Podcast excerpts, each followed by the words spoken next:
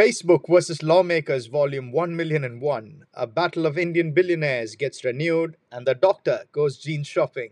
This is Vinay Utham, your resident stock doctor, and welcome to a brand new episode of the podcast show, The Stock Doctor. A lots to cover on uh, this week's episode, so let's jump straight into our first segment Doctor's Weekly Snapshot. So, there was some greenery in the US markets last week as all three indices ended the week in green. The Dow had the best among uh, best week among them all, amongst all the other indices, with the index up 1.2 percent. The S&P 500 was not far behind, with and was up uh, 0.8 percent, and the Nasdaq inched up by 0.1 percent. The Nasdaq's having a tough, tough uh, time, guys. These, these days, it's uh, increasing rate, uh, increasing uh, treasury yields are not helping um, the, its case at all. And the high high flyers, the, the growth tech stocks, seems to be really struggling. Anyway, it was it, it inched up by one by 0.1 percent. Uh, and it was a quite busy, quite a busy week actually, from uh, lawmakers, uh, from a, sorry, from a, a newsmakers' perspective, and there were several of them.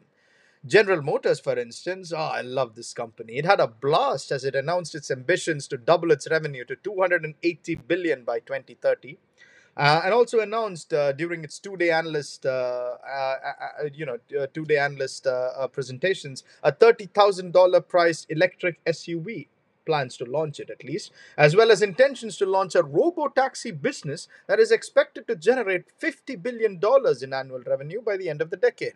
Um, you know, a, bit too ambitious in my regard, and uh, uh, you know whether they will deliver or not, uh, only time will tell.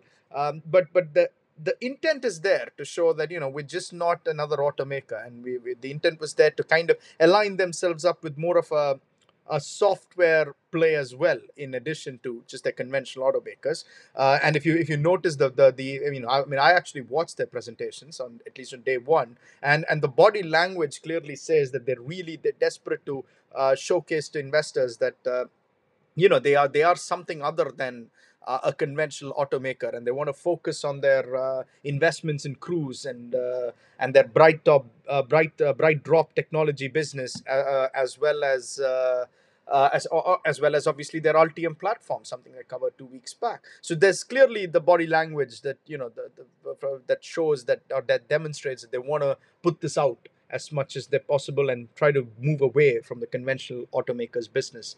Um, the company also got some much needed endorsement for its EV ambitions from the famed activist hedge fund Engine Number One, uh, who took a stake in GM. And this is the company, this is the hedge fund that got Exxon Mobil, Mobil to, te- to bend to its will with respect to tackling climate change. Uh, so you know some good positive endorsements for its EV business as well. And and and GM stock has been on a tear recently. It was up 10.4 percent for the week. And uh, you know, standard disclaimer: I am long GM, and I will continue to be long GM. Um, and it's it's uh, it's it's been a good run for the company. Um, I agree that you know with, with most analysts that it, the the move uh, to double its revenue and so on sounds a bit ambitious, and you know only time will tell whether they'll deliver. But uh, the company is making all the right noises as we speak.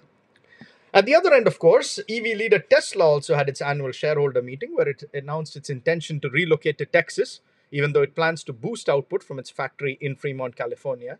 Uh, during the meeting, the company also announced that it planned to start the production of the Cybertruck late next year. This has been going on for a while, this delay, but nothing new when it comes to Tesla. And it also hoped to manufacture its much, much delayed Roadster uh, sports car in 2023. Now, see, I'm not surprised about the move to Texas because it gives Mr. Musk the opportunity to focus more closely on Tesla and SpaceX, which has its launch site in Boca Chica, Texas. And I, I think Mr. Musk, you know, Elon, I think is more interested in the SpaceX bis- business from a long term uh, rather than Tesla. So the move pretty much makes sense to me. Uh, you know, uh, and and and, look, guys, I, could speak about Tesla all day, but I've always been a skept, uh, you know, a, a big skeptic of Tesla, and even during the stock's mouth-watering rally last year. But the fact that they're now consistently producing st- strong delivery numbers and they somehow have managed to make themselves immune from this chip shortage are elements of the company that I do find impressive. I still continue to remain skeptic, but I do find these elements impressive. And from a valuation standpoint, though, I do find it to be overvalued. Uh, but hey, this is one stock that does whatever the hell it wants to do. So, what do the fundamentals know, right? Uh, either way, I'm staying out of this one for now. Look, I can talk about Tesla and GM for uh, hours on end, but I want to focus on the biggest newsmaker of the week, in, in my opinion, and that was Facebook. Now, look, the chickens seem to be finally coming home to roost for Mr. Zuckerberg, and I think it's long overdue. Uh, the latest development involves whistleblower Frances Haugen's accusations that the company repeatedly prioritizes profits over clamping down on hate speech and misinformation. Uh, and uh, this is already on top of the allegations that Instagram leaves a nasty impact on young people, especially teenagers. Add to all that, uh, you know, add to all of this, there, there- there's the fact that its services went down for close to six hours on Monday, and initially the company had no idea what was causing this. Uh, so and and, and and and there were some disruptions later in the week as well. Uh, it was trending in the UK. Uh, the whole Facebook down, even on I think it was on Friday or Saturday. Um, so you know, it's it's finally coming home to roost. The chickens, uh, the, the, the the problematic chickens, that is. Uh, and uh, you know, but the but the question that you need to ask is, uh, uh, you know, is this going to create much of a difference to the company? Because the company basically uh, came out with with its usual statement. It was ready with its usual justification and denials, which seem to have become a routine in recent times. You never thought one company would have had to do multiple you know uh, uh, fights against allegations denying and you know with their own justifications and so on. But and but you know uh, so it all begs the question uh, do i expect these new sets of allegations to hurt the company in the long term? Sadly no. Do i expect mr zuckerberg to suddenly grow a conscience and take actual concrete steps to revamp the company? Sadly no. There will be a few boycott Facebook calls, memes, noise about regulation from lawmakers, and then this too shall pass, like all the other troubles in the past, right? Why? Because Mr. Zuckerberg has complete control over the company thanks to its share class structure. Uh, you know, because of this dual class, dual, dual share class structure, the man ends up with the ability to veto any shareholder. Oh, and also, you know, there is the fact that I'm convinced that he's a robot with zero ability to feel. Uh, you know, he's already denied uh, Frances Haugen's allegations, but any surprises there? No, of course not. See, Facebook is a company who activist hedge funds would have absolutely loved to go to war with because it needs fundamental change. It's a it's a it's an undervalued business right now because it's getting pummeled in the stock market, but there is definitely so much room to change, room for change. But thanks to the dual class structure, which gives Mr. Zuckerberg complete and total domination, the activist hedge funds are never gonna, you know, never gonna target. It'll never happen. So Senator Warren and others, I've got a message for you guys. Instead of focusing your energy on calling useful individuals or individuals who matter dangerous men, and instead of campaigning for big tech breakup and regulating activist hedge funds, perhaps it's time to focus your energy on getting rid of this dangerous tactics of dual class uh, share structure. But I'm sure this too shall pass, right? Like all the other problems. With that unfortunate news uh, maker, let's head to the next segment. The doctor goes home. So, welcome to the segment. Uh, the doctor goes home, guys. So, in you know, it's an interesting battle is taking place in India right now. So, if it's Bezos versus Musk versus Richard Branson in the U.S., then it's Adani versus Ambani in India. While the US is witnessing a battle of the billionaires in the space tourism sector, back home in India, we're seeing our own battle of the billionaires take place, and, and the, the turf is the renewables energy space. And this battle was further intensified last week. I'll get to that in a minute.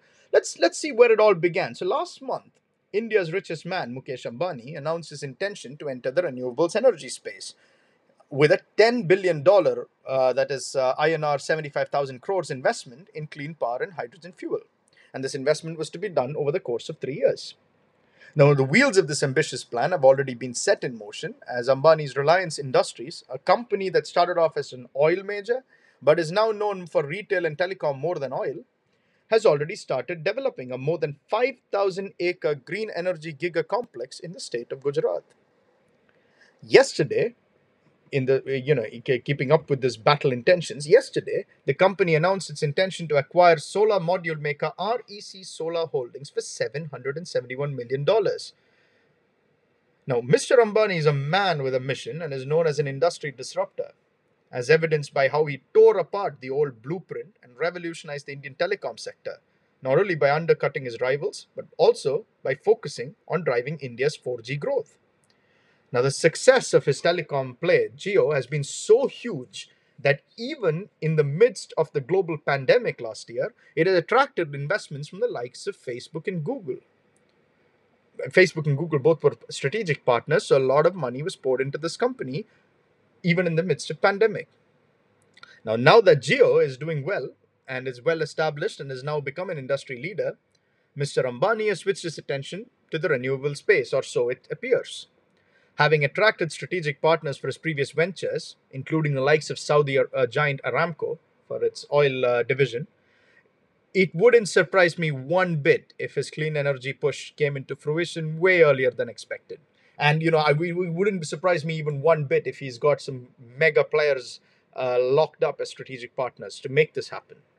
Look, this man is an industry disruptor. I absolutely love his business sense. He's he's done you know he's done a lot of impossible things possible. Uh, so it wouldn't surprise me one bit if you know as uh, uh, just like his previous ventures, this one also not only achieves on time but also actually you know has got mega players behind it.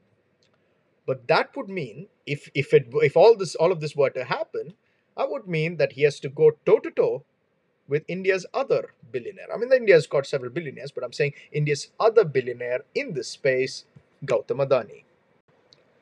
Let's talk about Gautam Adani now. Uh, to kind of you know play on the play on the other hand, let's look at what, what's happening on the other hand. So Gautam Adani, India's second richest man, is uh, runs uh, the Adani Group, which is a port to energy conglomerate. And this man has made the renewable space in general and solar in particular his playground in recent times. So much so, he's known for more for his solar, uh, you know, solar industry plays more than what he, you know, his other investments. But now, with the arrival of Ambani, that comfort zone that he so very enjoyed is under threat. However, unlike what we witnessed in the telecom sector, this is not going to be a walk in the park for India's richest man. It's Mr. Adani is no pushover. He's a completely different beast and I'll give you an example of why this time it looks to be very different and looks to be a whole different challenge. Within weeks of Ambani's announcement uh, that he's about to enter the renewables energy space, Mr. Adani himself announced that announced a 20 billion dollar investment to be made over the course of next 10 years to generate renewable energy and component manufacturing. This is a man who has set ambitious targets and achieved them effortlessly. You want an example? Here it is. He set an initial target of 25 gigawatt renewables portfolio and achieved it four years ahead of schedule. Easy as that. No, it's, it's no mean feat, by the way. And once he's achieved it, you know, one, now that he's achieved it four years ahead of schedule, he wants to now triple his group's solar power generation capacity over the next four years. And to achieve this goal, or rather in, in line with this goal, he completed India's largest acquisition in the renewable energy sector last week when his group acquired the SB Energy India for whopping $3.5 billion. Look, Mr. Adani has, you know, uh, uh, uh, it's, it's clearly has clearly uh, identified the arrival of uh, Mr. Ambani, and he's definitely on. Uh, you know, he's he's definitely proven, or rather, he's definitely signaled his intent that he's not going to be a pushover. He's even publicly declared that he wants to be the world's largest renewable energy player. Uh, period. That's it. He wants, he has already declared. And as he declared this, I don't think he was just sending a message to the world. It was particularly, in particular, he was sending a message at, to India's richest man. Let's put it this way it's India's richest versus India's second richest. The turf is the renewable space whoever comes out on top, one thing's for certain, guys India wins, and more importantly, the environment wins. So at the end of the day, no matter which billionaire wins, the country and the environment both win. So, you know, for the public, let's take that as a win. So what's the space for sure though? What's the space? Because it's really, really getting real, you know, interesting. It's getting real interesting real fast. As far as who the doctor is backing in the stock market, it has got to be India's richest man. And my family is actually invested in Reliance Industries, as a bit of disclaimer. Why am I backing Mukesh Ambani? It's because he runs a company that is fundamentally strong, well diversified, and the switch from oil to telecom and retail at the right time suggests that this is a business leader who is ahead of his competition and who knows how to be strategically driven. It's like Apple. You don't trade Reliance Industries, you own it. Although, having said that, these days it looks like Apple's slowly losing its privilege of being associated with that adage. Reliance, on the other hand, isn't. The doctors backing India's richest, having, you know, although it's not going to be an easy win in the renewables energy turf for Mr. Ambani. With that, it's time for the final segment, Dr. Dissect. Welcome to the final uh, segment of this episode, guys, the Dr. Dissect segment. And look, in this in this segment, I thought I'll take a break from car shopping this week and actually go shopping for a pair of jeans. Well, this is not at least in the way that my wife wants me to. Okay, no, I'm not walking to an apparel store and buying a pair of jeans. Instead, I'm actually focusing on this jeans uh, manufacturer's fundamentals and if I and see if I should own its shares instead. I mean, I might buy its jeans as well, but focusing on shares for this week.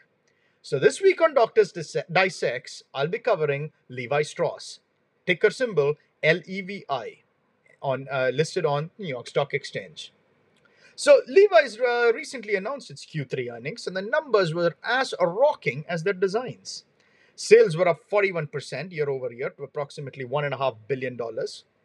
But that's not what really caught my attention. What caught my attention is the net profits. Now, get this net profits grew a whopping 615% year over year to 193.3 million. It was in double digits year over year last year. The company also raised its full year earnings outlook, with the adjusted EPS now expected to be in the range of $1.43 to $1.45, well ahead of the consensus estimate of $1.33. The markets did give it a double thumbs up as the stock jumped about 8.5% on Thursday post earnings release. Now let's let's look at what now you know the, the key key idea of the segment is to look at what are the drivers behind this monster earnings growth, but more importantly, why am I bullish on the stock?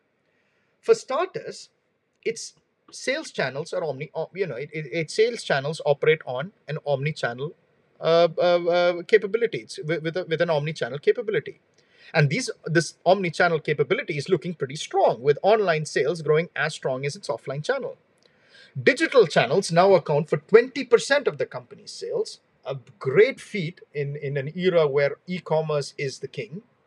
And uh, you know, last year, uh, I mean, if you if you were to compare year over year, the digital sales are up 10%. And if you were to compare on a two-year basis, uh, that is pre-pandemic level, it's up 76%. So and offline st- offline sales were anyway strong. So now the company looks like it's it's complementing the online sales, online eh, you know complementing the offline sales with a very strong online sale capability. Going omni-channel is really really good in the, in in in, in, in this particular industry. Second, the company also benefited from something called diversified manufacturing. And get this, only less than 4% of its total manufacturing was accounted for by Vietnam, the country that has now become a headache for major US retailers as it battles a never ending COVID outbreak. Now, let's compare that to its competitors. Nike, if you were to take Nike, 51% of its shoes were manufactured in Vietnam last year. Let's take Lululemon. Over a third of its merchandise is manufactured in Vietnam. And what what about? Uh, uh, and let me repeat. What about Levi's? Less than four percent. So it's got it works on a diversified manufacturing, uh, uh, uh you know, uh, model where it sources from multiple countries, not just one, not completely reliant on one. And this is a great, great business model to have in an era where lockdowns appear without you know any warning in multi in, in, in countries without any warning so what a channel what a, what a model to have so an efficient omni-channel capability, together with the power of diversification in manufacturing, it's it's definitely a lethal combination and seems to have be working for the company. And I don't see it not working for it in going forward in the future. So I think it's it, you know these two you've got you've got two solid things going right for the company, not just now, not just in the past, but also for the future. Now now that's from from the company's perspective right? Omni-channel capability and uh, and and together with with with, with its uh, diversified manufacturing process. Let's take a look at what is happening from a you know uh, from from a, from a more industry sector. The winds of fashion are shifting and people are finally starting to adapt to jeans even in more formal settings such as the office.